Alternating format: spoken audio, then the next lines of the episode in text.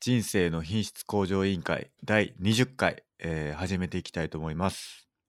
えー私は、えー、すけさん1984と申します。はい、えー、D マゴットです。よろしくお願いしますよ。ろしくお願いします。えーこのポッドキャストは、えー人生をどうすれば、えー向上させられるかということを探求していく、えーポッドキャストになっております。はい、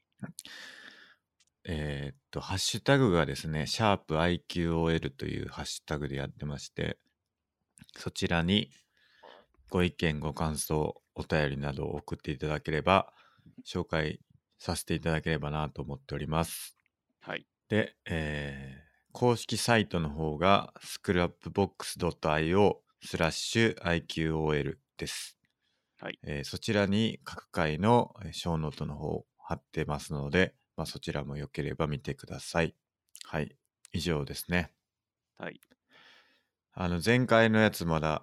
配信してなくてですね、そうっすね。あの結構空いちゃってるんですけれども、ちょっと理由があって、ほドラクエ10っていうのを始め たんですよね、最近。ほ 知ってますかドラクエ10。う、もちろん知ってます。やったことありますいや、ないっすね。あ、そうっすか。あの、すごい面白くて、夜な夜なやってるんですけども、はい、まあ、それでちょっと編集の時間がなくなっているというか、はいっていうのがありますね。なるほど。あの、非常に面白くて。はい。ストーリー、ドラクエってやったことありますもちろんあります。 ?11 とか。 11途中まで、あと7、うん9、えーとか、5もやったかな。4も途中までやったかな。なんか大体途中で放棄しちゃってるんですけど、はい。まあ、ちょいちょいありますよ。なるほど。はい。なんか僕は MMO は結構やるんですけど前もウルティマの話したと思うんですけどはい。あの MMO 結構好きなんですよねなるほど。で MMO ってなんか大体ストーリーないんですよねまあなんかダラダラと遊ぶというか特に目的がなくてもまあ人がいっぱいいてやることいっぱいあって、まあ、楽しいんでまあ普通に面白いんですけどドラクエ10は MMO なのにもかかわらずストーリーがちゃんとあってそれがすごいいいですねなんか終わりがあるんであのあーはい各バージョンごとに終わりがあるっぽいんで、はいはい。今バージョン4.6とかですかね多分なんかはいそれぐらい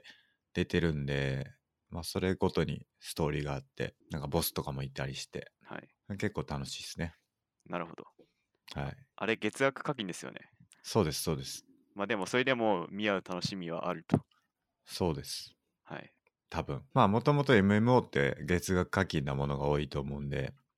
そうですね。でも最近無料多くないですかああそうかも確かに、はい。あんま抵抗ないですね僕ワールド・オブ・ウォークラフトとかも月額課金でやってましたしウルティマもやってましたしなるほど。まあ月額課金でしょうみたいな感じですけどねドラクエの世界がずっと続くっていうのはなかなかはい。いいなって思いますねなるほど。まあ、ちょっと思うのが、はいあの、スケさんも最近始めたってことは、最初はいからやってる人とこう、もうすでにだいぶ差ができちゃってるってことじゃないですか。そうっすね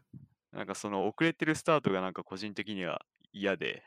ああまあなんだろう、途中、なんか腕前を上げて、う LOL んみたいにこう超えれるチャンスがあるのはまだいいですけど、なんか時間でこう差がついちゃってるのが僕はあんまりなんか受け入れられないんですけど、なるほどスケさんそこどうですかまあそもそもじゃああのあれですねあの差があっても僕はそんな気にならないっていうのははい。あるのとまああのドラクエ10に関して言うとそこのスピードアップ後から入ってきた人が 最先端に追いつくまでのなんか施策みたいなのがすごい取られててでも最先端ユーザーからしたらどうやねんって思うんですけど追いつきやすくなってますねめちゃくちゃあ、そうなんですね。はいなんか最初からレベル3倍レベル3倍っていうかあの経験値3倍でもらえる帽子とかもらえたりとか多分昔はなかったんやろなっていうスキップ機能みたいなやつとか多分そういうのが入っててなんかストーリーとかもすごいサクサク進めれるんですよねほう。なんか多分昔はこんななかったんじゃないかなって思うんですけどああ、なんか初心者救済みたいな感じで。 そうストーリーとかではい。なんかメニュー開いて Y ボタンを僕スイッチでやってるんですけど Y ボタンを押すとはい。あのルーラで近くまで飛べるっていう機能があってめっちゃ便利なんですけどはい。 普通に行ったことないとこなんですよルーラ飛べるのこんなんええんかなって思うんですけど、それドラクエで今までなかったっすね。 いや、ないじゃないですか。でもはい、やっぱそうやって短縮するような方向にしてるんやろうなっていう、その、後から始めた人でも、はい。あの、楽しめるようにというか、追いつけるようにはい。してるんやろうなって感じがありますね。なるほど。うん。なんで、まあ、その辺は、あの、全然追いつける感じっぽいっすよ。じゃあ、初心者救済みたいなのがどんどん入ってると。なんじゃないですかね、多分。はい。いなんで、ぜひ、マゴスさんもやってもらえればなと思っております。や、でもやんねえだろうな。 はあー、なんだろう。まあ、正直言って、僕、い。 RPG できない課題になっちゃったんですよ。なんでなんですかなんか、対人のこの白熱感がもう中毒になっちゃってて、なるほど。なんかストーリーとか全然見ないし、えー、どんなゲームでも、そうなんですね。はい。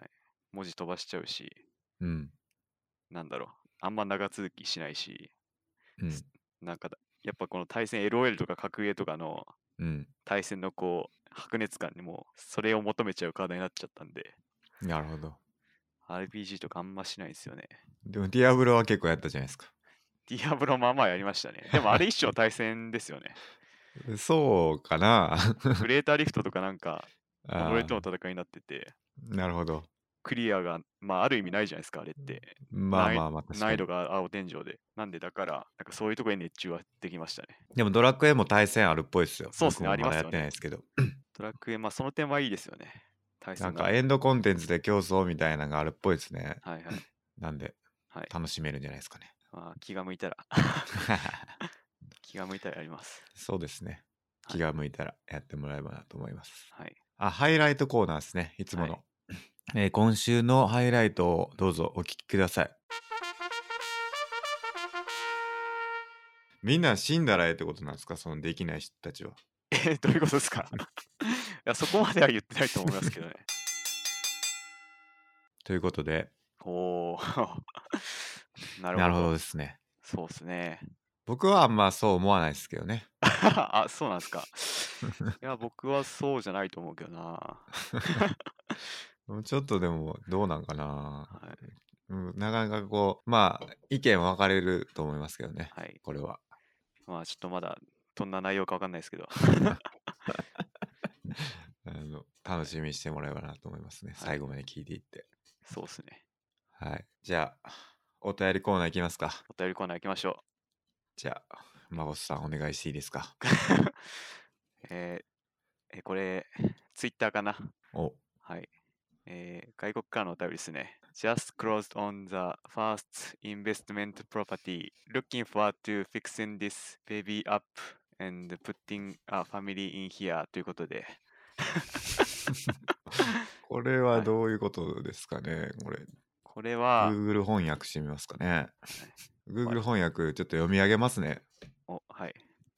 最初の投資物件は閉鎖されましたはい。この赤ちゃんを元気づけここに家族を連れて行くのを楽しみにしていますほう。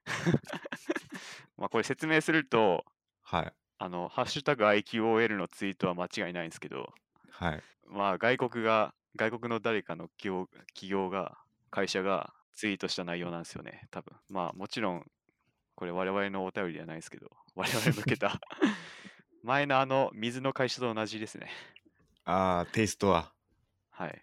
ちょっと待ってくださいね。あれシャープ IQL。あれなんか変な、聞いてます変な、変なユーザーが出てくるなーって。 ユーザー検索になってるな。すべてのツイートだったら出てきますよ。ユーユーザーを検索になっちゃうんですよね。 どうも。パソコンですかはい。PC で。シャープ IQOL で検索はいして、出てきた、出てきた。でシャープ IQL ついてますね、確かはいに。まあ調こべれはなんですか、不動産のなんか宣伝なんですかね。多分そうじゃないですかね。なんかインスタの URL も貼ってるんですけど、はそれ飛んだら家の、まさにアメリカンな家が出てくるんい。で。いや、いい家ですね、これ。欲しいな。いいっすね、この広さと、うん。この車を振るとことか。いや、そうですよ。庭でなんかバーベキューとかもできそうですあーし。全然できそうっすね。自然もいっぱいで はい。ちょっと返信しますかこれお便りありがとうってそうっすね。なんでお便りって英語でなんて言うんですかねお便り。レター、レターでいいのかなああ Thank you for your letter みたいな感じですかちょっと調べてみますか、それも。ええちょっと送ってみますかね、これ。出てこねえな、検索しても。あ、そうっすか。なんて言うんじゃだあお便りはお便りなのかもしれないですね。 えー日本語の。あでも、普通オタのウィキペディアがあったら見つけま した。ありますよね。普通オタってこんなポピュラー な言葉だったんいだ。や、そうっぽいですよ。僕、スケさんに初めて言われて、それで初めてはい知ったんですけど、いや、僕もっす。なんかラジオのよく聞く人にとっては普通なんじゃないですか。なるほど。普通だ。うん。じゃあ、我々がビッグになったら、うん。この会社を通じて家を買う可能性もあると。いあり ますね。いですね、アメリカに家。欲しいですね。はいアメリカから配信し ますか。いつか。いいですね、別荘。うん、やりましょう、それは。はいじゃあ、お便りは以上ですね。はい。最近またあのお便り全然来ないんで。まあでも、多分第19回まだ配信してないからじゃないですか。それ配信 自分のしたら責任やった、やっ ぱり。僕のせいでしたか、やっぱり。配信したら、やっぱ、あの、僕我々のリアルフレンドも聞いてくれてるんで、それはお便り絶対来ると思うんで、まあ、確かにそうですね。確かに。僕のせいです ね。まあ、そうであの、すね。来ましたよ。僕も親父から、はい。最近、ポッドキャストはどうなってるんだっていう、あああ、の、LINE が来ましたね。ちょっとやっぱ1週間くらい空く と、あの、親御さんも不安になってくると。そうですね。不安になって。あれ、この話しましたっけどうですかあの、この前、親父が来たんですよ。ああ、それ初めて聞きます。あの、い来たんですよ。あはのい、東京に。なるほど。はい。で、その時に、あの、木村の話したっていう話しな、しなかったでしたっけああ、それ聞いてないですね。あ、本当っすか、はい。あの、木村 の木村はすごいっていう話してましたよ。ああ、あの、お父さん木村も、、木村じゃないな。なんだっけあの、え、ヒクソンですかあ、エリオ。いや、グレイシー。あの、なんだっけあの、力道山をなんとかかんとかってあったじゃないですか。ああ、なはいぜ力道山は、木村正彦をきこあ、そうそうそうそう。殺さなかったのが本ですよそうねそう。あれ、あの本を読んだって言って、読ん読んだことがあるって言ってましたおね。おー。めちゃくちゃ格闘技技。が好きであ、そうなんですね。そう、だから、お前より俺が話した方がええんちゃうかって言ってました。格闘技に関しては。じゃあちょっとゲストで来ていただけますか。そうですね。あの、格闘技のことは僕全くわからないんで、すごい言ってましたよ。なんかあの、力道山とか、ああ、木村とかの話してましたよ。じゃあちょい昔の格闘技を好きなんですか。どうなのかないや、多分全般が好きだと思います。あの、年末とかもいつもあの、見てますしね、あおのう格闘技のやつとかも。なるほど。じゃあわかん僕ないですけど、まあ多分昔から好きなんじゃないですかね。じゃあ僕といい話ができるかもしれないですね。うん。なんかボクシング見に行ったりとかもしてますし、マジっすか。うん。えーなんでちょっと、いつか引き合わせたいなって思いますね。ぜひやりましょう。 はい。はい孫さんはないですか親御さんからメッセージが来たりと かいや、僕、ポッドキャストやってるよって親に言ってないんですよ。は。あ、それはちょっとまずいですね。言った方がいいですかね。いや、言った方がいい。いや、一応その、き聞いてからの方がいいかもしれないですね。聞いてからっていうのは、あ、やっていいかどうかというか、やっていいかって、どういうことですか親御さんの許可をもらってからの方がいいんじゃないですかね。え、許可もらってから呼ぶってことですかいや、そもそもポッドキャストやっていいかって いうのをちょっと聞いた方がいいんじゃないですか。いや、親御さんにもうちょっと僕も成人してるんでそこまで聞かな いです。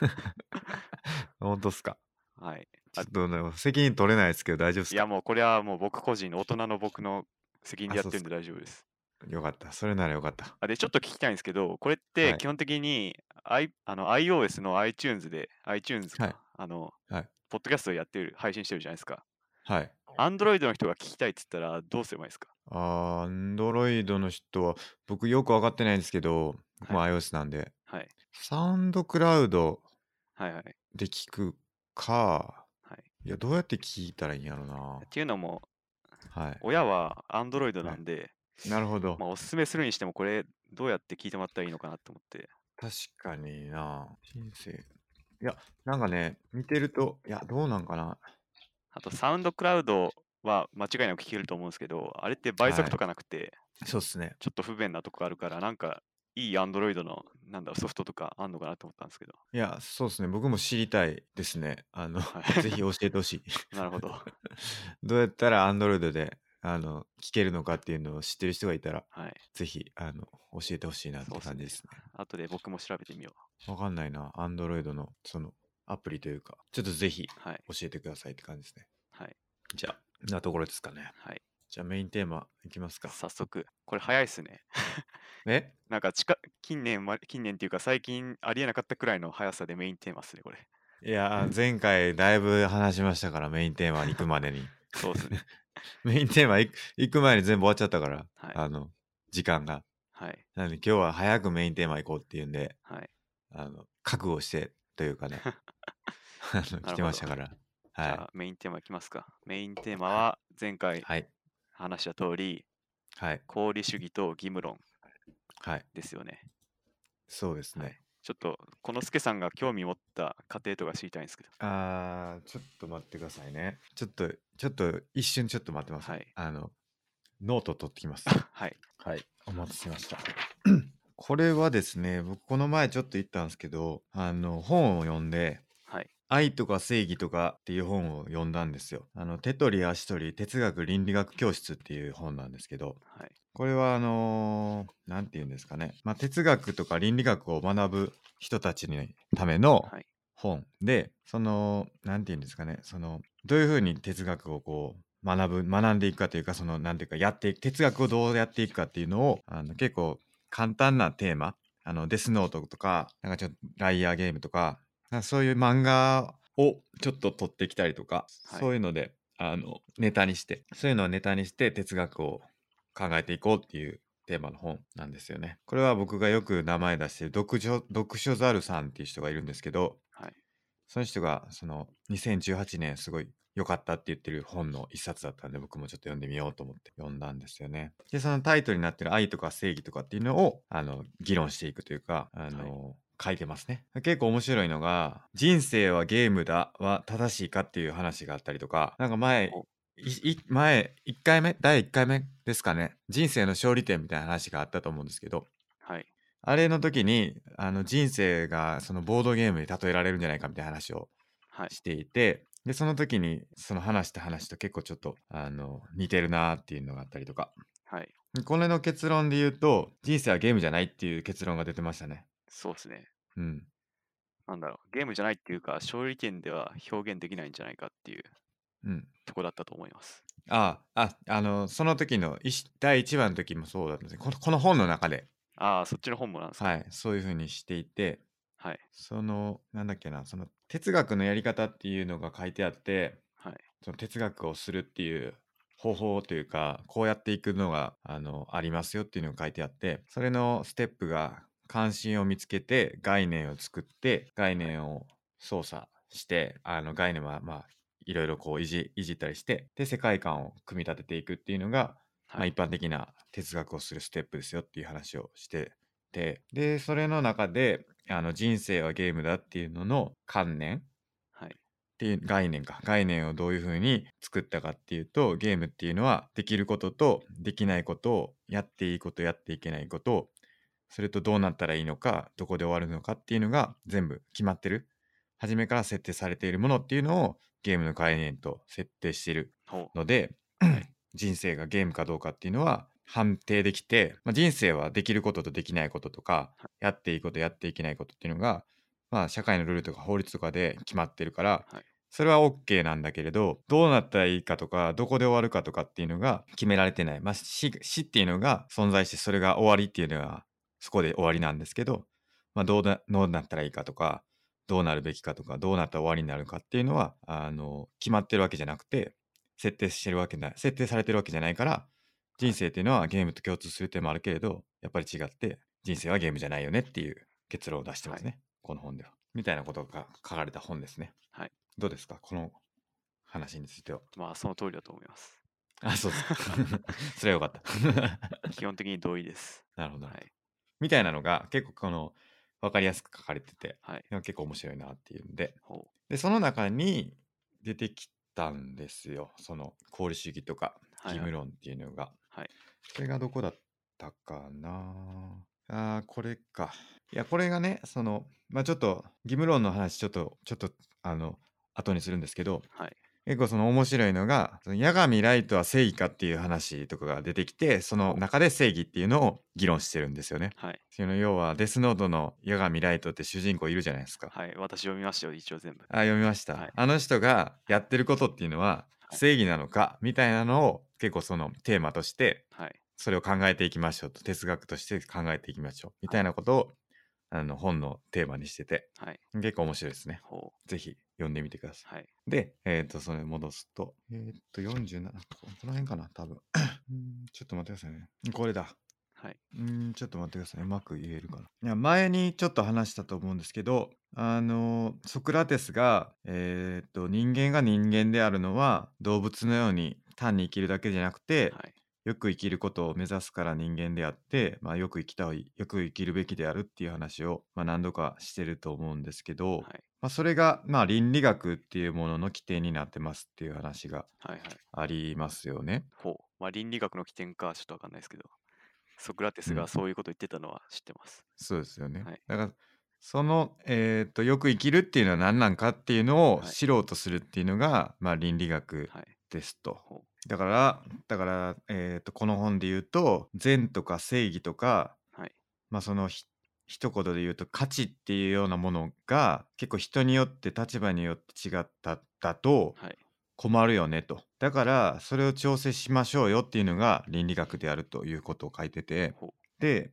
その倫理学っていうものが、まあ、大学とかでやるときは、まあ、規範倫理学って呼ばれるものが、はいまあ大学とかであの授業の中身であの実施されていいると。はいそうであの規範倫理学は何をしたらいいのか何をしてはいけないのかっていうのを考えるんだけれども今ここで何をしたらいいのかっていうのを教えてほしいじゃないですか。はい。でもそれを直接扱うわけにはいかない。なんでならば僕らがどういう状況にいるかわからないから、はいそれは直接言えないよねっていう話。ああ。結構その今はこうしたらいいっていうのはそのば場所によって変わるし環境によって変わるからはいはい。それをじゃあどうやったらいいかって具体的なことは言えないから、はいじゃあそういうのを応用できるようにはい。あの一般的なルールとか基本の考え方を整えておくからその何をしたらいいのか何をしてはいけないのかっていうのをそのなんだろう規範として扱うっていうのがそういうことですよっていうのが書いてあって、でそれが長い歴史の中で結構まとめられてってはい。その3つぐらいの考え方が挙げられるらしいんですよ。ほう。それが一つがアリストテレスに代表される徳の倫理っはい。ていうものとカントの義務論とはい。ベンサムが始めた功理主義ですっていうのがあのこの本で書いてあったんですよ。はい。だからなんだろうアリストテレスによればとか義務論の考えではみたいなことは結構その倫理学としてよくあることなのかなと思うんですけどはい。なんかそういうのをちょっと知ってみたいなっていうのが今日僕がこの功利主義とか自由のな多分徳の倫理っていうのは今まで結構何度か話してたこと、まあちょっと細かく言ってないですけどそのはい徳っていう話はなんかしたことがあるなっていう記憶があってはい。なんでそのもう一個のそのもう一個とかもう二つの義務論とかベンサムの功利主義とかははい話したことがないので、まあ、どういったものなのかっていうところはいと。かどういう歴史で生まれたのかとか、まあ、そういう話が聞けると面白いかなっていうふうに思ってこれを持ってきたと。なるほど。うん。スケさんはどっから知りたいですか まずそうですねざっくり何なんかっていうの 知りたいですね。え功利主義がですかあの義務論かな功利主義はまあまあどちらもかな。どちらも。はい、まあ、その義務論は多分関東に代表されるってさっき言ってはたかもしれないですけど、はいまあ、関東は理性にも2種類あるっつってて、まあ、ほう大まかに話すと。うんうん、一つは純粋理性、もううん一つは実践理性って言うんですけど、純粋理性は例えば1たす1が2ってわかるとか、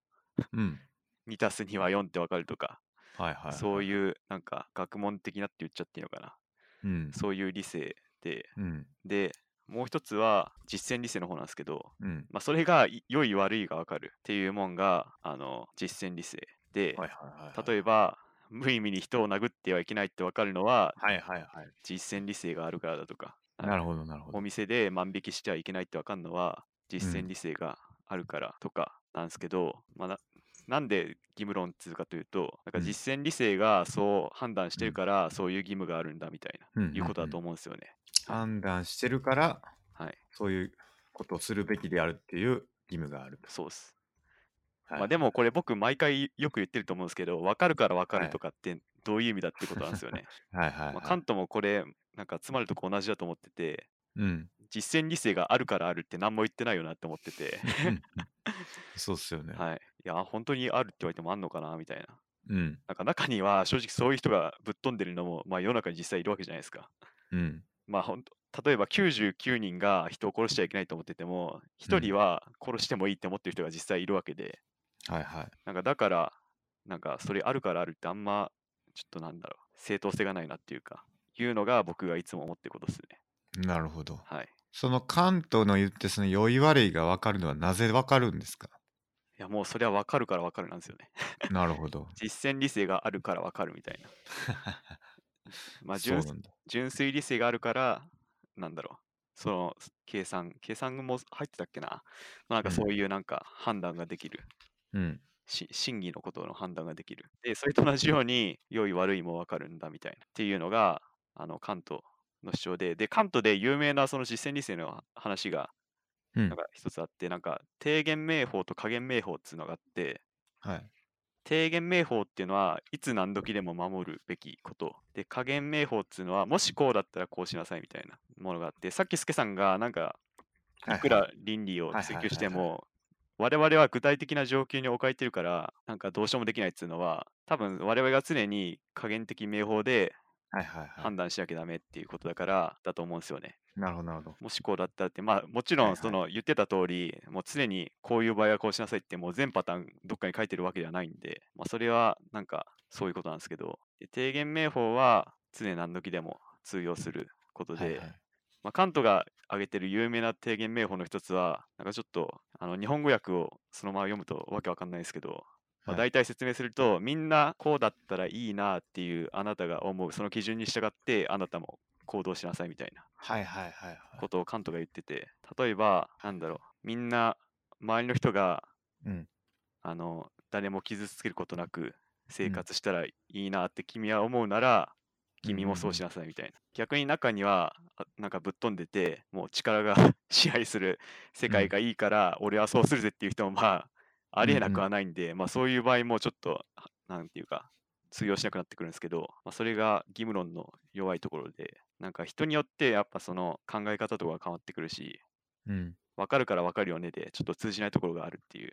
うんのが義務論ですねなるほどはいで分かるっていうのははい周りの状況を見てみんながこうならこうだと思うならこうしなさいっていうのが良いと分かるってことですかうーんというよりみんなこうだったらいいなあという基準に従って自分も行動しなさいみんなこうだったらいいなっていうのがはい分かるのかっていうことはあると思うんですけどまあそれは分かるんじゃないで すかカントに言わせれば例えばそれで言うと、はい結構国とかそうなんですよ分かれちゃいますよねなんかうんそうなんですその詰まるところその国とかで分かれてくてうんまあそういう時代背景がもっと進んでいくと時代が進んでいくとうんあの構造主義とかになってきてうんなんかその西洋一辺倒のあのん常識で語るのはどうなのっていう話になってきて、うんそのまさに今言ってた国によって変わってくることが問題になってうきんてて、はいはこれがまた義務論の弱いところっていうか弱点いなるほど、はいなんですよね。なるほどなだって置かれてる環境によってはい、全然変わりますよね、そうなんですよか。いや選択というか行動がやっぱ関東の時代とかちょっと前なんでうんなんか人間の在り方とか結構西洋中心主主義みたいなうん無意識に西洋なを中心に考えてたりしてたんではいはいはいこの違う世界に違う文化があって違う生き方があるってことを頭が多分回ってなかったと思うんですよね。なるほどっていうのを回ってなかったっていうのを証明したのはもうもっと後になってレヴィ・ストロースとかいう構造主義の人なんで、はいはいはなんでそれよりずっと前の関東の人は多分絶対頭が回ってなかったんですよね。いなるほどなんで、スケさんの言う批判はもうその通りだと思います。なるほど、はいそういうことか、はい、いやちょっとねこの本の中にもなんかおカントのその義務論の話はちょっと書いてあったような気がしてちょっとさ調べていいですかはい。うーんこれ結構難しいなはい、その弁心論っていう本知ってますかライプニッツああ、はいはい、ライプニッツ。はい、ライプニッツって僕なんかあんま哲学者のイメージなかったんですけどライプニッツは数学者兼哲学者です。ですよねまあ、ぶっちゃけ僕も哲学分かってないです、ライプニッツの。その人がなんか弁心論っていうのが入書いていて、はいその時代はまあ人々がまだ世界神が世の中を作ったっていうのをすごい信じてはいいたでもキリストによっとってはキリスト教にとってはあの都合の悪い現実があって神が人間のために創造してくれたにしては、はいこの世界にはいろんな不幸や悪がありすぎるように思えるっていうのが、まあ、神は万能なんだから我々のためにもっといい世界を作ってくれてもよかったんじゃないかっていう、はいはい。そういうなんか都合の悪い現実があるっていうはいのがあってで中世以来のキリスト教の神学者たちは、まあ、神に不平を言うのがおかしくて、まあ、なぜならそんな風に不平を言ってる私たちを作ってくれたのも神なんだからはい神には感謝できても文句を言うことはできないんだっていうのを唱えてきたと。でも近代になると結構その神を認めない哲学者たちっていうのも結構あの登場してきている中でライプニッツはまあ穏健な立場をとっててキリスト教の信仰と理性に基づく哲学とかが あの対立しないように考えたとそれがあの弁神論の意図らしくて、はいまあ、その結果出てきたのがオプティミズムはい最善感っていう考え方はいはい。それはあの世界は神が作れた中で最も良い世界であるっていう、まあ、多分これなんか前あの進化論の話を知った時になんかそういうはいはい。ようにしたような記憶記憶があるんですけどはい。それが近いですかね。そうっすね、多分。うん、なんか一番良かった世界なんじゃないかっていうのが、まあ、最善感っていうあの説で、はい そうだとすれば神にもこれ以上の世界は作れなかったんだからまあそれたとえ世界に悪いことがあってもそれは神の責任ではないよっていうこと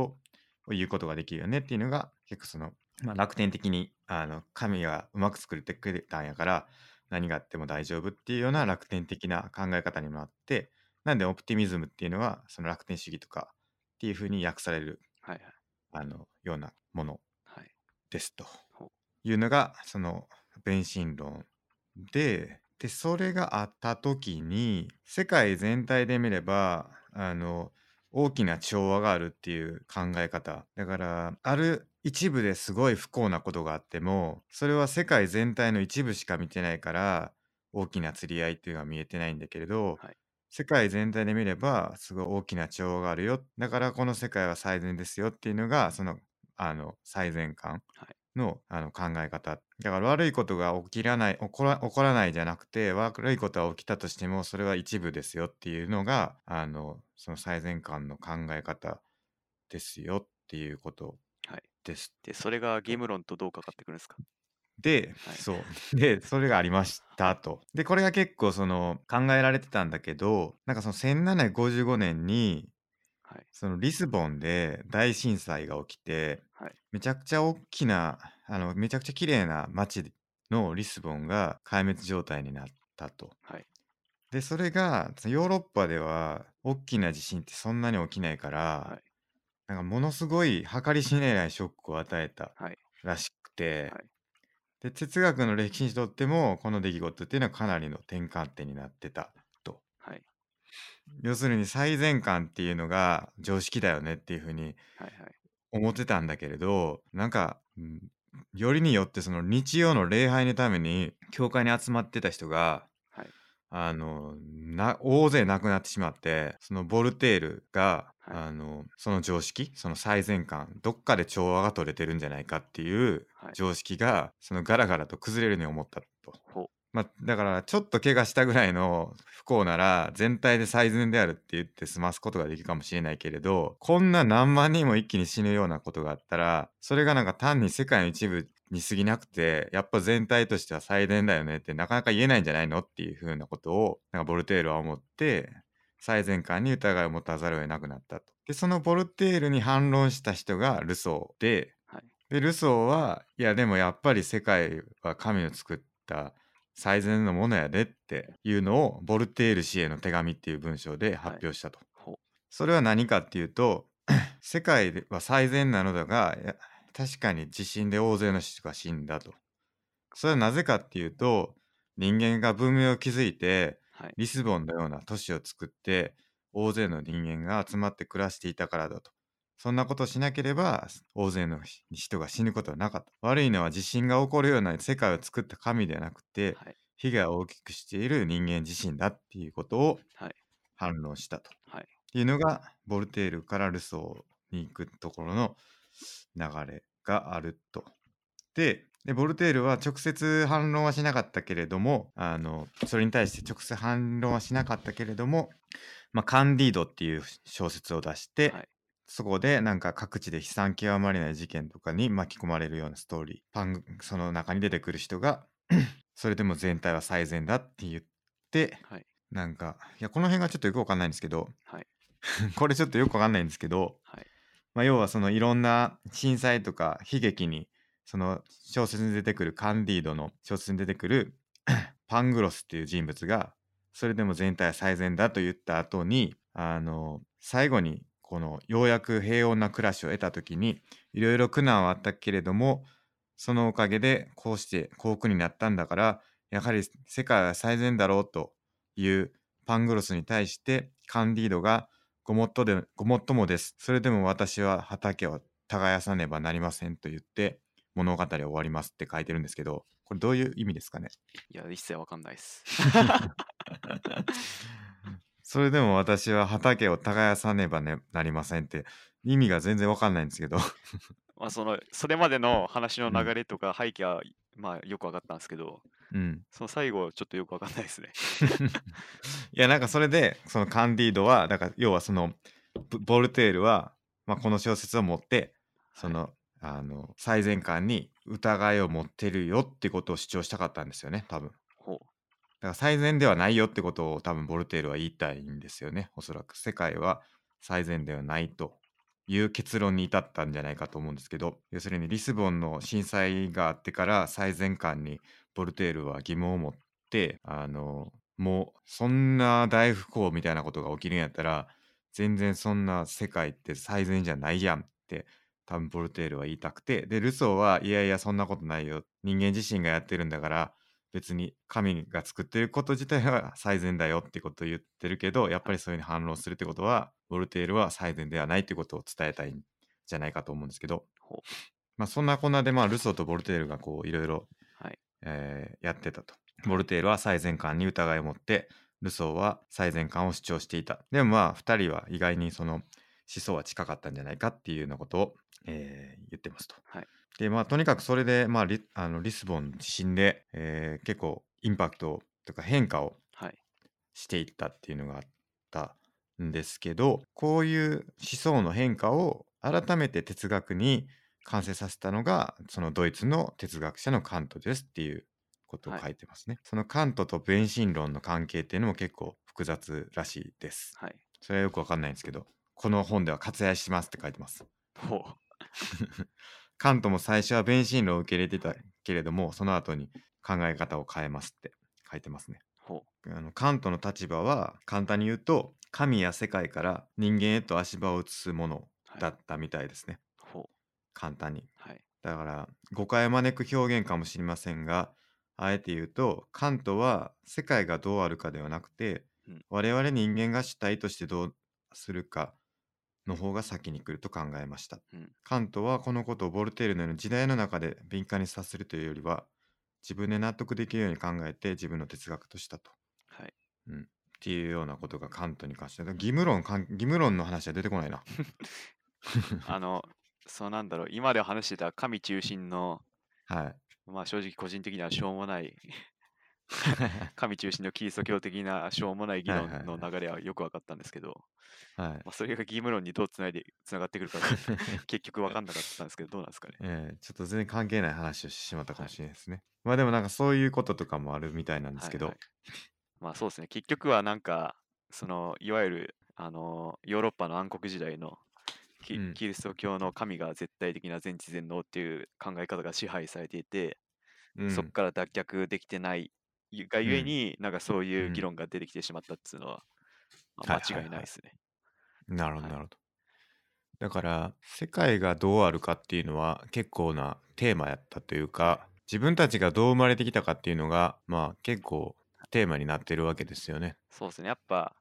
もう何もかもキリスト教中心なんですよ。 その時の。キリスト教中心で世界を考えるし、キリスト教から自分を考えるし、はいはいまあやっぱ今の現代の我現代の我々とは全然世界の見方が違ってたのはもう間違いないですね。うんはい。世界がどうあるそうですね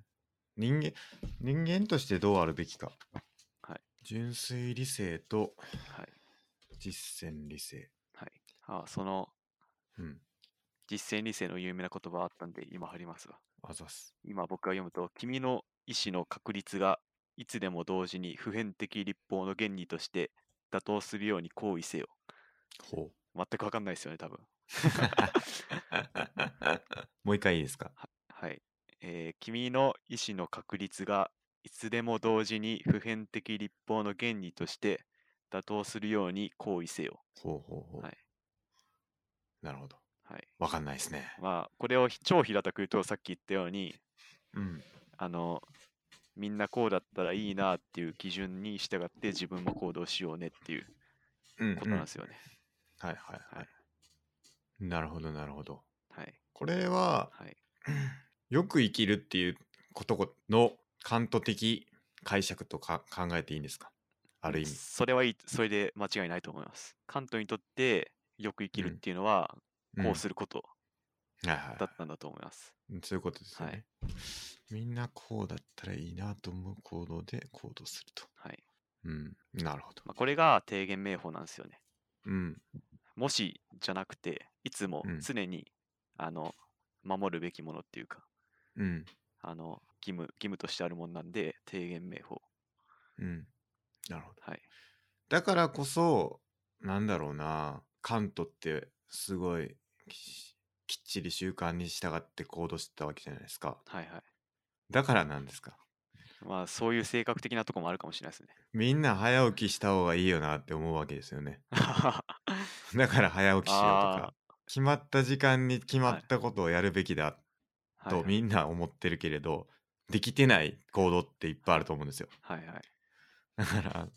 それを実践したっていうことなんですかね。まあ、確かに、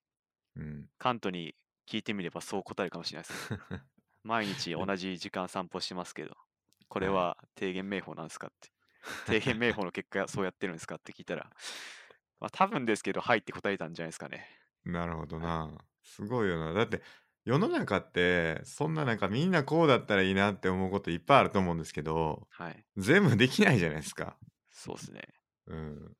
それはどうか捉えるんですかねなんかみんな死んだらええってことなんですかそのできない人たちは。え、 どういうことですかいや、そこまでは言ってないと思いま すけどね。いやだからその行動しなさいは分かったんですけど、はい。その正しい理はいあの理性としてはい。それがいいっていうのは分かったんですけどはい。じゃあそれできなかったらどうしたらいいんですかっていうああ、すべきはわかるけど、できないっすよね、みたいな話ってあると思うんですよ。まあ確かに。うん。まあ、それはちょっと調べてみないとわかんないですね。うん。まあ、関東的にそれができないやつはどういう状況 なんだっていうのは聞いてみたいですね。多分、実践理性が不十分って言うんじゃないですかね。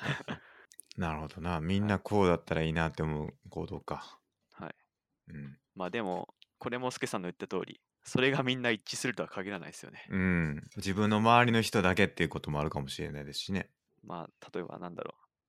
例えば、イスラム国の人はもうイスラうムん法が世界を支配した方がいいと思ってると思うんで、うん。もうそれを強制するっていううんか、当たり前として考えて行動するし、そうっすよね。でも日本だとそんなこと思ってる人はまああんまほとんどいないと思うんで、話がうん違うと思うし、はい。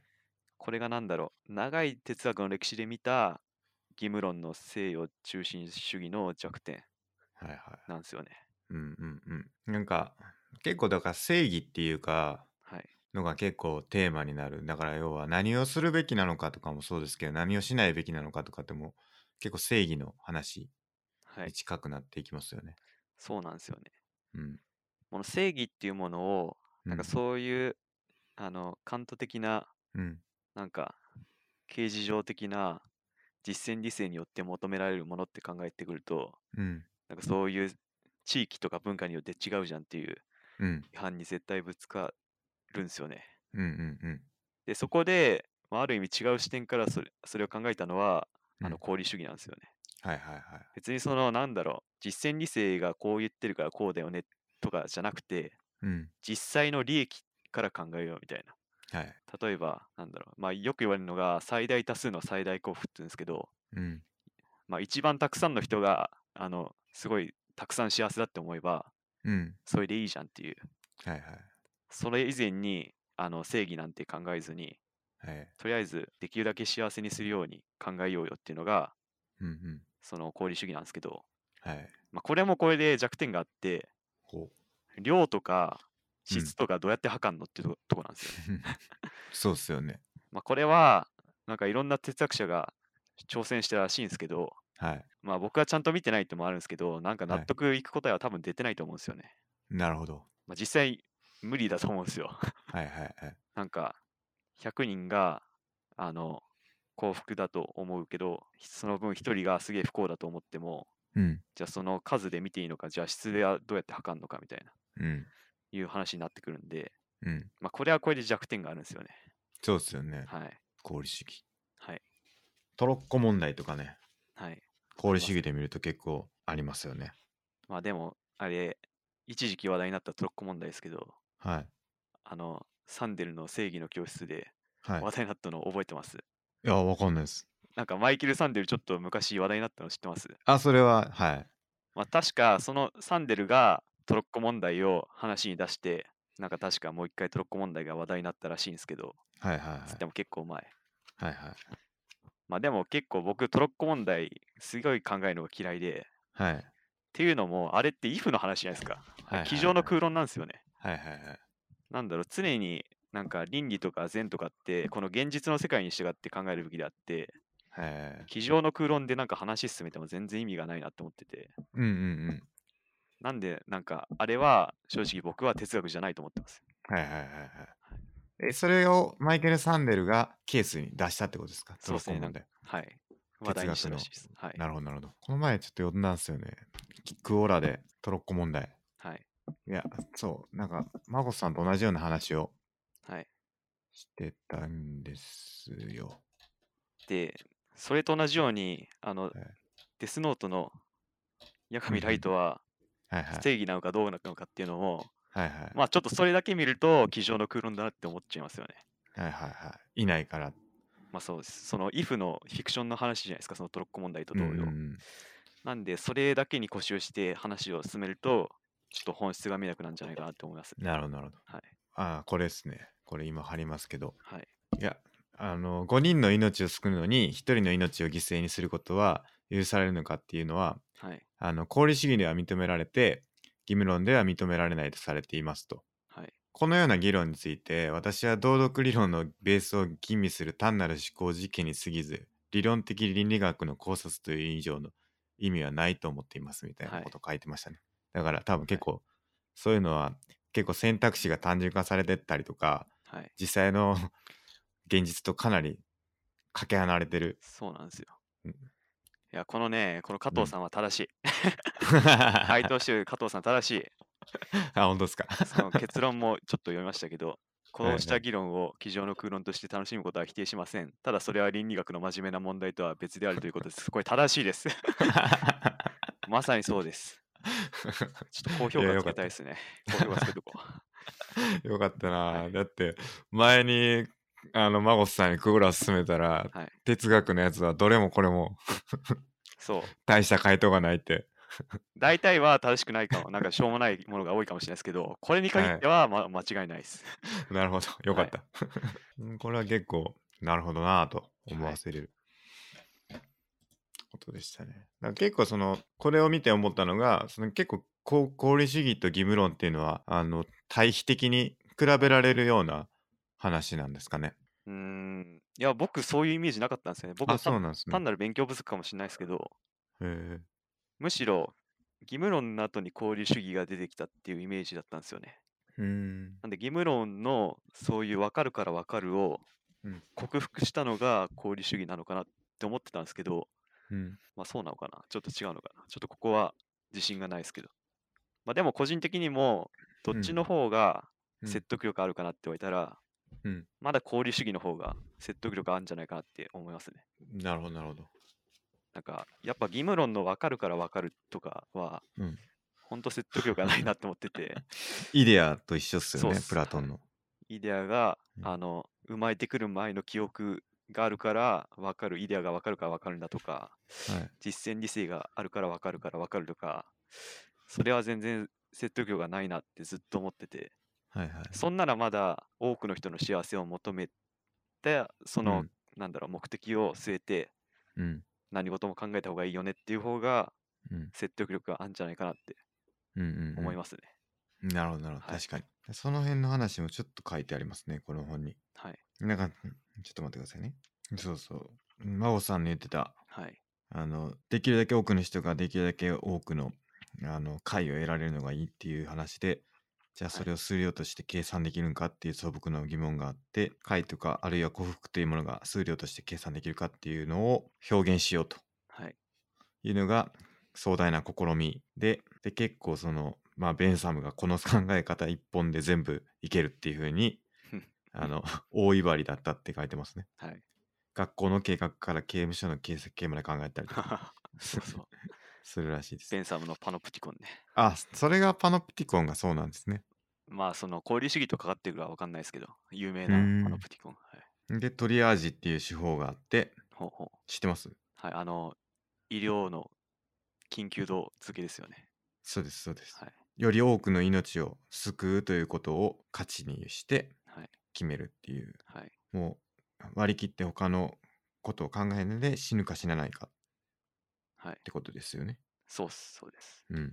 まあ、それは実際に、あの、今まで日本の災害とかでそういう状況が起こっちゃって、うんやらざるを得ないっていうか、まあ、うん必要だねっていう話になって、うんうん。確か実際にそういう基準とかあるはずですね。へーはいなんかこれって僕ちょっと思ったんですけど、はいあのモンスターってあるじゃないですか浦沢直樹のああ、名前だけ知ってます。読んだことないですかないですね。ああそうなんだ、はい。いや、なんか結構それがテーマにしてる話題なんかなってちょっと今、ふと思ってほ。要はあれって主人公が外科医で、はいある日同時に運び込まれてきたはいはい。患者さん、はいで一人はめっちゃ偉い人で、はいあの病院の院長からはい。まあなんかその主人公がその院院長にすごい気に入られてて次の院長になるみたいな感じだったんだけど、はい。その委員長がこのその偉い人を先にあ偉い人ともう一人は子供、はいなんもない孤児かなななんかその結構孤児みたいな子供が 運ばれてきてでその偉い市長みたいな人を助けろよみたいなはいことを委員長に言われるんだけど、はい主人公はなんかそんなのに嫌気がさしたんやったか忘れましたけどはい子供を助けるみたいななどっちの命が重いかみたいなはいはい話がまあ結構テーマというか、まあ、で結局その子供がモンスターだったみたいな話なんですけど、はい。すごいあご確認になっていくっていうほ話なんですけど、はいなんかそういうのって結構そのん人の命の重さじゃないですけど誰を助けるべきなのかっていうのがテーマやったんかなってう。あテーマやったんかなって多分テーマなんですけどあ、はい。それってこういうあのトリアージだったりとかそういう功利主義っはい。ていうところにちょっと通じるんかなってちょっと今あー思いました、あ、ある意味通じると思いますね。うんちょっと調べてみようあと、ブラックジャックで、はいあの、ブラックジャックが一生懸命治療して回復させた患者が、そのはい後試験になって、ブラックジャックが切れるみたいな話があって、はいはいはいまあ、それもなんか似てるなって思いましたね。ああ、確かに。 まあ、なんだろう、その未来がまあ分かんないのは確かですけど、はい。なんか頑張って治療したのにみたいな。っはいはていうのは、なんか結構、なんか同じ点があるんじゃないかなって思いましたね。い。なんかこういうのとか、まあその、まあ、ま、孫さんの言う、はい。あの、まあなんか家庭のお話やからっていうのはありつつ、はい。そういうのはテーマとして扱った本っていうのも、そういうのを知った上で読むとまた面白さが変わるというか、そうっすね。まあ感じ方も変わるやろうなっていうのはありますよね。まあ、しかもそのトリアージとかは実際にもう発生してる現実に起こってうんることなんで、はいまあ、。それも調べるとまた興味深いかもしれないですね。うん、そうですね。なんかよくわからず読んでる、まあそのストーリーとして面白いとか、はい、考えられるとかっていうのはあると思うんですけど、はいなんかそういう背景とかを知ってるとより印象が変わってくるんかなはいっていう気がしますね。で功利主義があってじゃあその功利主義のその欠点というかはい、そういう部分っていうのは、はいその数値化できないとかっていう部分はまだ解決できていないってことなんですかうーん、多分できてないんじゃないですかね。まあ、多分その後に来るのがまさに構造主義とかではいもうわかんねえじゃんっていうところで 落ち着いてますね。構造主義はどういうものなんですか構造主義はあのそのまさに関東とかの西う洋ん一辺倒のなんか一直線的な考えを脱却してまさにその関東とかまあサルトルとかき比較的最近まではうん西洋の文化こそが進歩しててアフリカとかなんだうんろ南アメリカとかのいわゆる未開部族とかはうん。しなんか進歩してないんだみたいな劣ってるんだみたいななんか文明的にお遅れてるんだみたいないう考えがあったんですけど、まあ、でもそれは違うよって言い出したのが構造主義なんですよね、うんうんまあ、その地域ごとにあの優劣のつけれないちゃんとした社会構造があってそれを西洋中心主義で話を進めるのはあの全然正当性がないって言い出したのが構造主義なんですよなんでそれに従うとそのいい悪いとかもなんかその文化によっちゃうんで文化によって評価が変わってきちゃうんでなんか簡単には言えないよねっていうのが多分構造主義的な答えだと思います。うん。うんなるほど。まあ、多分そのさらに功利主う義んの欠点としては、いくらあのベンサムとかがいや表現できるよ数値にできるよっつってもその数値化する過程で相当な、まあ、言っちゃえば偏見が入ってきてると思うんですよね。これはポイント高いよねっつってもそれはうん欧米の話であって、なんだろう違う日本とかなら別に全然違う価値観になるかもしれないしうん。まあ、さらに言っちゃえばもう人によって違うかもしれないし、なんか僕とスケさんで、その、なんかその点数の付け方とか全然違うかもしれないし、はい。なんでそういうとこがやっぱ、あの、功利主義の問題でもあるかなって今思いましたね。うーん。確かにな。はまたちょっとベンサムのその数値化の理論をまだちゃんと読んでないんでどう思うですけど、うん。まあ、多分そういうふうになんじゃないかなって思いました。でもなんか構造主義っていうのはその構造を構造として捉えるだけってことなんですかまあ、構造主義っていうのは、なんだろうな、うん。我々の考え方とかっていうのはその文化とかの構造にとらわれちゃってるよねっていうとこから確か構造主義とか言われてるうん。ことなんですよね。そうですよね。はいい、やなんかその比較できないよねって話だと思うんですけどはいはいその欧米と他のはい地域よって、はいそれってなんか、まあ、要は優劣をつけれないってことだからはいその良い悪いの判断すらも放棄することになるんかなって思ってだからその世界そのなんかあらゆるところに構造があるから構造の中で良い悪いを判断しようとしてもその構造の中にさらにちっちゃな構造があるからであってってことになるから最終的にその良い悪いの判断とか優劣のつけるとかっていうのは、まあ、一切できなくなるんじゃないかなって思ったりするんですけどはいそれはその通りだと思いますね。うんつまるとこやっぱ良い悪いとかっていうのはうんまあなんだろう客観的につけることは絶対無理なんじゃないかなってう思いんますね。なんで、うんあのこの我々の人生豊かなテーマに立ち返ると、うんうん自分が納得してたらいいっていうのはそういうところだと思うんですよね。なんだろう世間一般的に自分を見るんじゃなくてやっぱ自分の人生なんだから自分の価値観に従っていいと思えばいいっていうところに至ってなんかそれうんはなんだろう、その功利主義的な問題や義務論とかのなんか批判にもなんか耐えうるっていうかなんかそれを超えた考えなんじゃないかなって思いますね。うんなるほどはい他者との比較とかはいそういうんじゃなくてはいでもなんか基準欲しいですよねやっぱり基準例えば自分が良いと思えるかどうかの基準ほうってあなたがいいと思ったから僕がいいと思ったからいいんだっていうのをまあい言うことはできると思うんですけどはいなんかこう僕としてはそれに明確な基準が欲しいなってほうこういうふうに考えてこれは良いと思うしこういう考えてこういいとは思わないとかっていうのがはいまあ自分の中で説明ができないとなんかこう矛盾を指摘された時にガラガラと崩れてしまうみたいなほういや俺がいいと思っていいって言ってるんだでこういければいいですけど、、はいいやそうは言うけどそお前の中で結構矛盾してないこれとこれみたいなこと言われた時にはっみたいになったらはあなんかショックじゃないですか。まあ僕が思うのは、 はい自分がこう思うからこれでいいっていうのもまあ一理あるんですけどはい、矛盾とかなんかいろいろ指摘されてそれがうんまっとうだなっていうか、筋が通ってるなって思ったらちゃんとうん受け入れて、うん、自分の中でこう基準を更新していくのも大事だなって思います。まあ確かにそうですね。確かにごめんって言えばいいってことでそうですすねね。。いや確かにそれは正しいからそうするわみたいはいな。はいでも場合によってはその批判がまっとうじゃない時もあると思うんですよね。うんなんだろう、いちごがいいけど、なんだろう、違う人が、いや、いちごよりバ ナナがいいんじゃないのって言われても、まあそれは自うん分がいちご選んでるのは好みだからで、まあ、話が済むこともあると思うんで、まあ、それはなんだろう、批判の具体的な内容を見て、受け入れるかどうかっていうのを柔軟に考えるべきじゃないかなと思います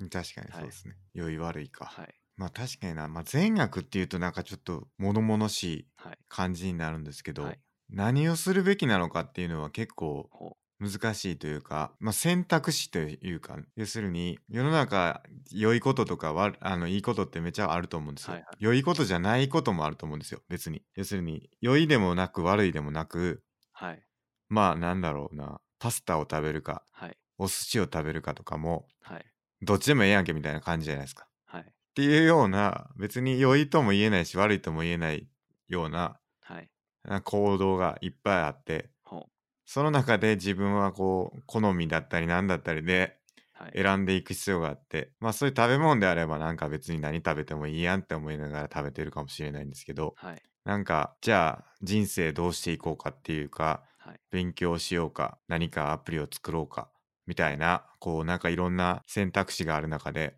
はい。はい。自分は何を選ぶべきかっていうのが、はいまあ、結構難しい問題というか、はい。まあ、考えてやらやったらええやん好きなようにっていうのはもちろんそうなんですけど、はい。なんか難しいなって思ってはい。なんか指針指針があるといいなっていつも思いますほうね。まあ、まずどっちでもいいならどっちでもいいんじゃないですかね。 まず一つ目、最初の件ですけど、はいなんかスヌーピーの名言集みたいな僕本持ってて、はいそこにスヌーピーの言葉でちょっと一番印象的だったのが、はいどっちでもいいならどっち選んでもいいじゃんってスヌーピーが確か言ってて、マジっすか、まあこれ確かにそうだなって思って、まあそさっ きのいスケさんが出した例の、うんあのパスタと寿司食べるかって、どっち食べるかっうんて、こうれんどっちでもいいって思うならもうサイコロ振って決めればいい話なん ですよ。はいはいなのはでいそこで長く悩んでるのはなんか無駄な労力だなっていうのは僕思ってますね。うんうんで次のどう生きるかってなってくるとうんうん確かにこれ難しい問題だなって思ってて、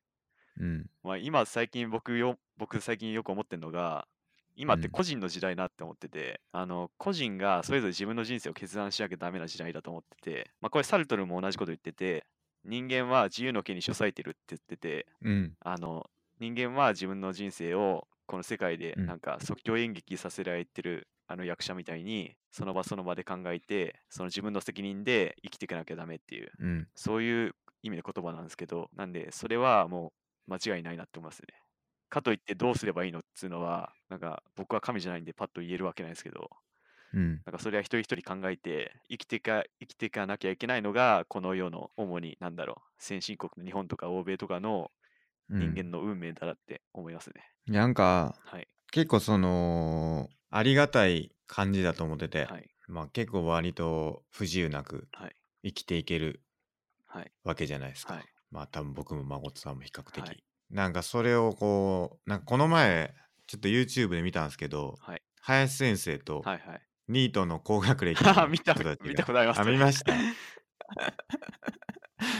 あれとかはなんか結構僕は身につまされる思いをしちょっとしたんですけどえ、のそれはって、やりたはいいこととやることみたいな話ですか、もしかして。あそうそうそうそうああ、見ました、僕も。好きなことして生きていったらい生きていきたいわみたいなことを多分はい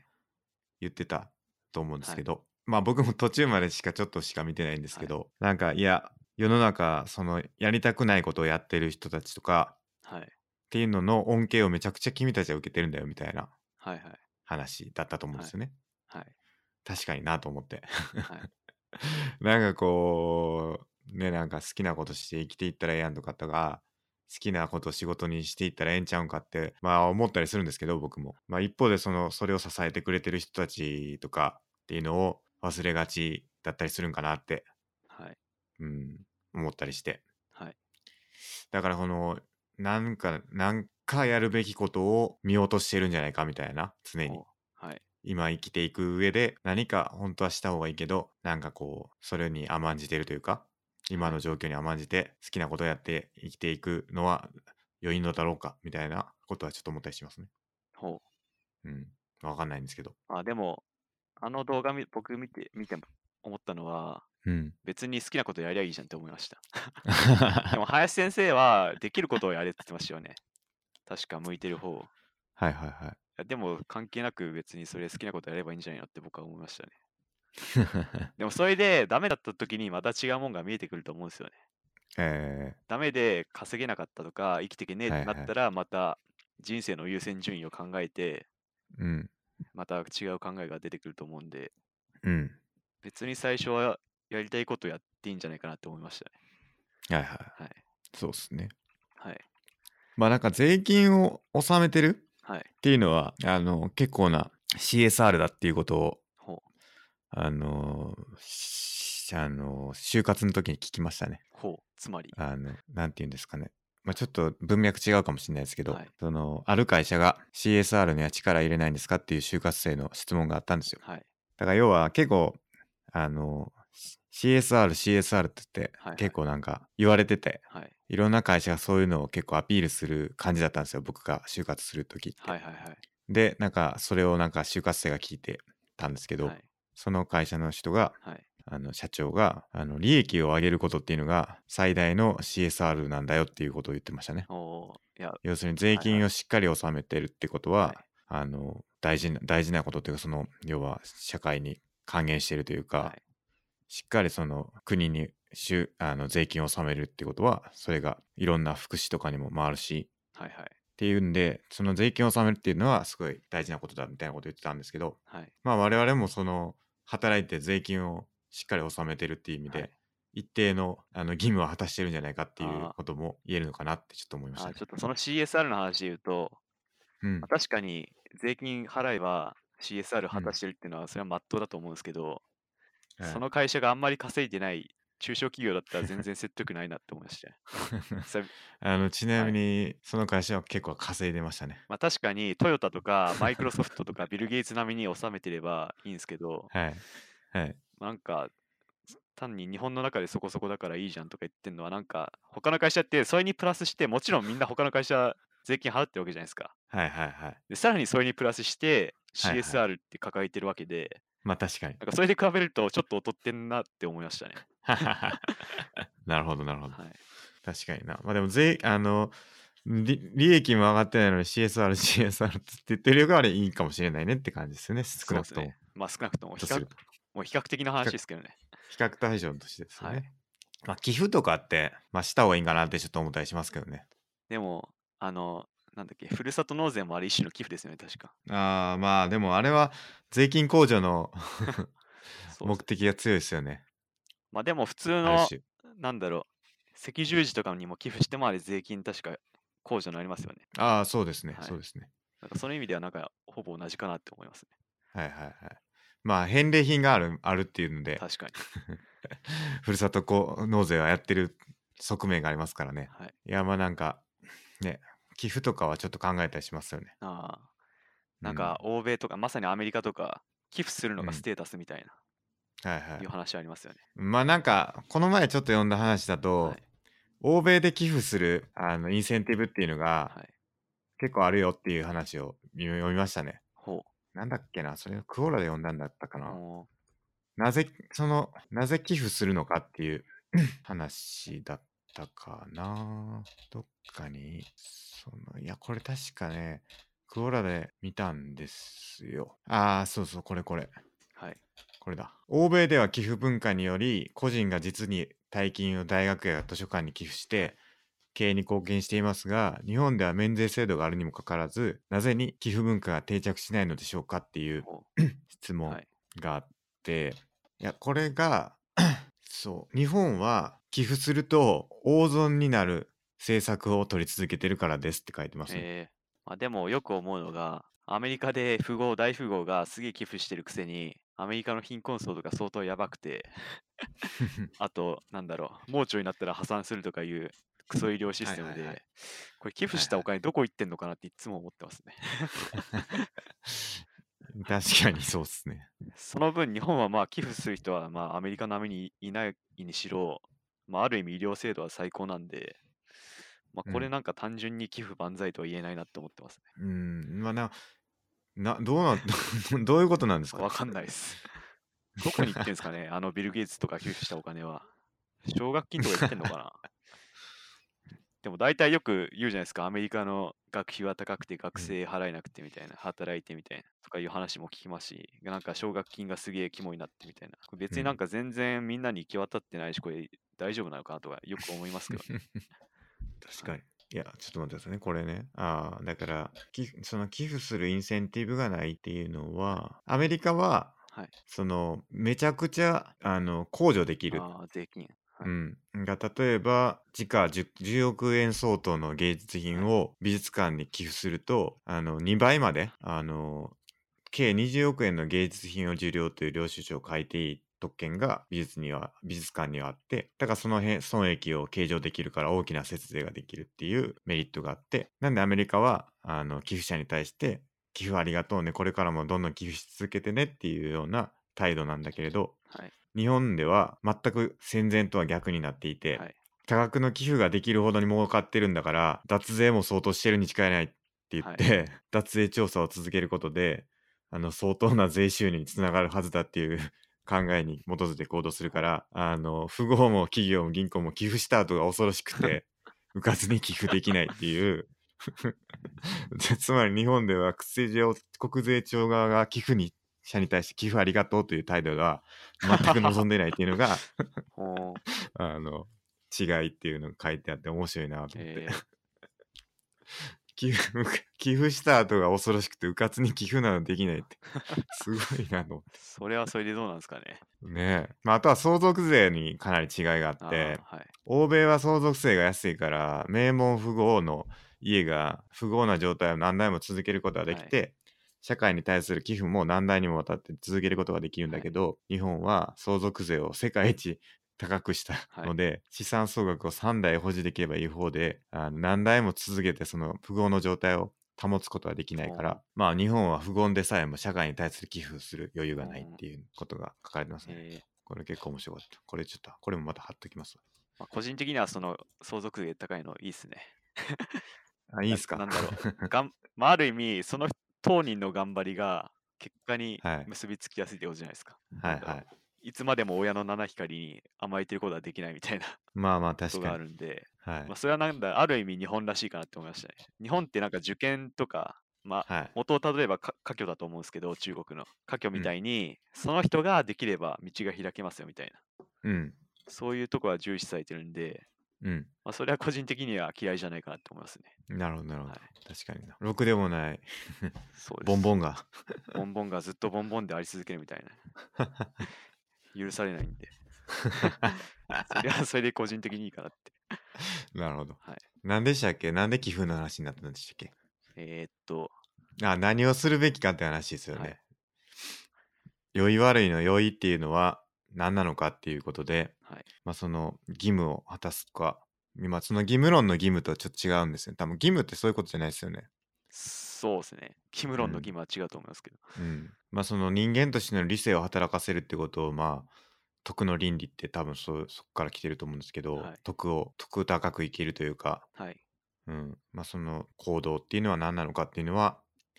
分かるといいですけどねはい。まあなんかでもそれは考えるしかないんだろうなって思ったりします ね。まあでもやっぱ考えて分かったってなるんですかね。 うんいや納得はするんじゃないですかある程度。うんでもやっぱりその構造主主義的に考えれば、うん、やっぱそれも日本の構造によった考えなんだろうなとか、まあある意味一歩引いた考えが出ちゃって、はい、だとするとなんかあんま説得力っていうかうんねえなって思っちゃうのはいつもありますね。なるほど。はい。なるほどな。まあそうなんですけどね。それを、まあそうか、個人主義。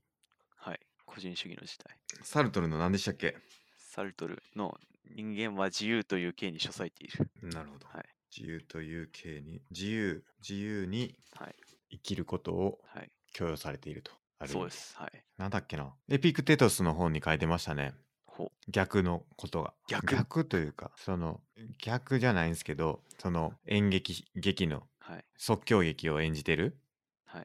ていう話だと思うんですけど、はい。何を演じるかを委ねられてるはい。はい。多分その時代時代によってそれも変わると思うんですけどそう今はそうはいいう個人の時代で、はいでもそのエピクテトスの時代って急にこうなんか気に入らんからって言って首跳ねられたりとか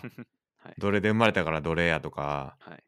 要は結構そういう理不尽な状況っていうのが、はい。まあ、自由じゃない状況っていうのが、はい。まあ、よくあったのかなっていうのを予想するんですけど、はいまあ、エピクテトス自体も、まあ、奴隷として生まれてはい。生きていってたと思うんですけど、はいなんでその与えられたあの役回りはいを演じるだけだっていうようなことを言ってたような気がしますね。はい。そのなんだっけなあそうこれか、はいえーっと「世界は一つの舞台ではい人間というのはその役者にしか過ぎないよと。はい。これはあのシェイクスピアの中のセリフなんだけれど、はい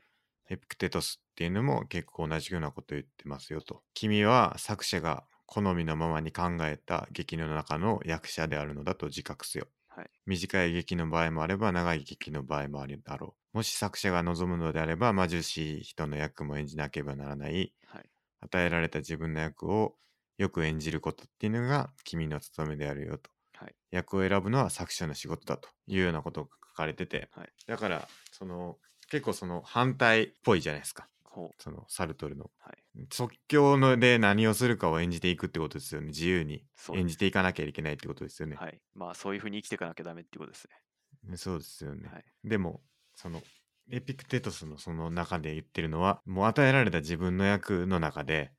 はい。それを精一杯演じていくことがはい大事なことで、それをなんか操作して別の役を演じようとかそういうことをなんか望んではいけないっていうことなのかなって思ったりしましたね。まあ、多こ分のことって。間違いないのは、その、うん古代ギリシャとかローマとかになると、うん、全然時代が違って、 個人の時代じゃないと思うんですよね。そうっすよね。なんか、一族の時代であったり、なんかうんもっと皇帝とかなんか国に単位で生きてる。例えば、あの、アリストテレスがポリス的動物的だし、なんででしたっけなんかポリスの、なんだろう、社会的人間だっけなんだっけななんかそういうことを言ってたと思うんですけど、なんかそう人間っつうのはポリスで生きるもんだよみたいな。うんそれは多分アリストテレスの時代でポリスをまず単位として人間を捉えてたから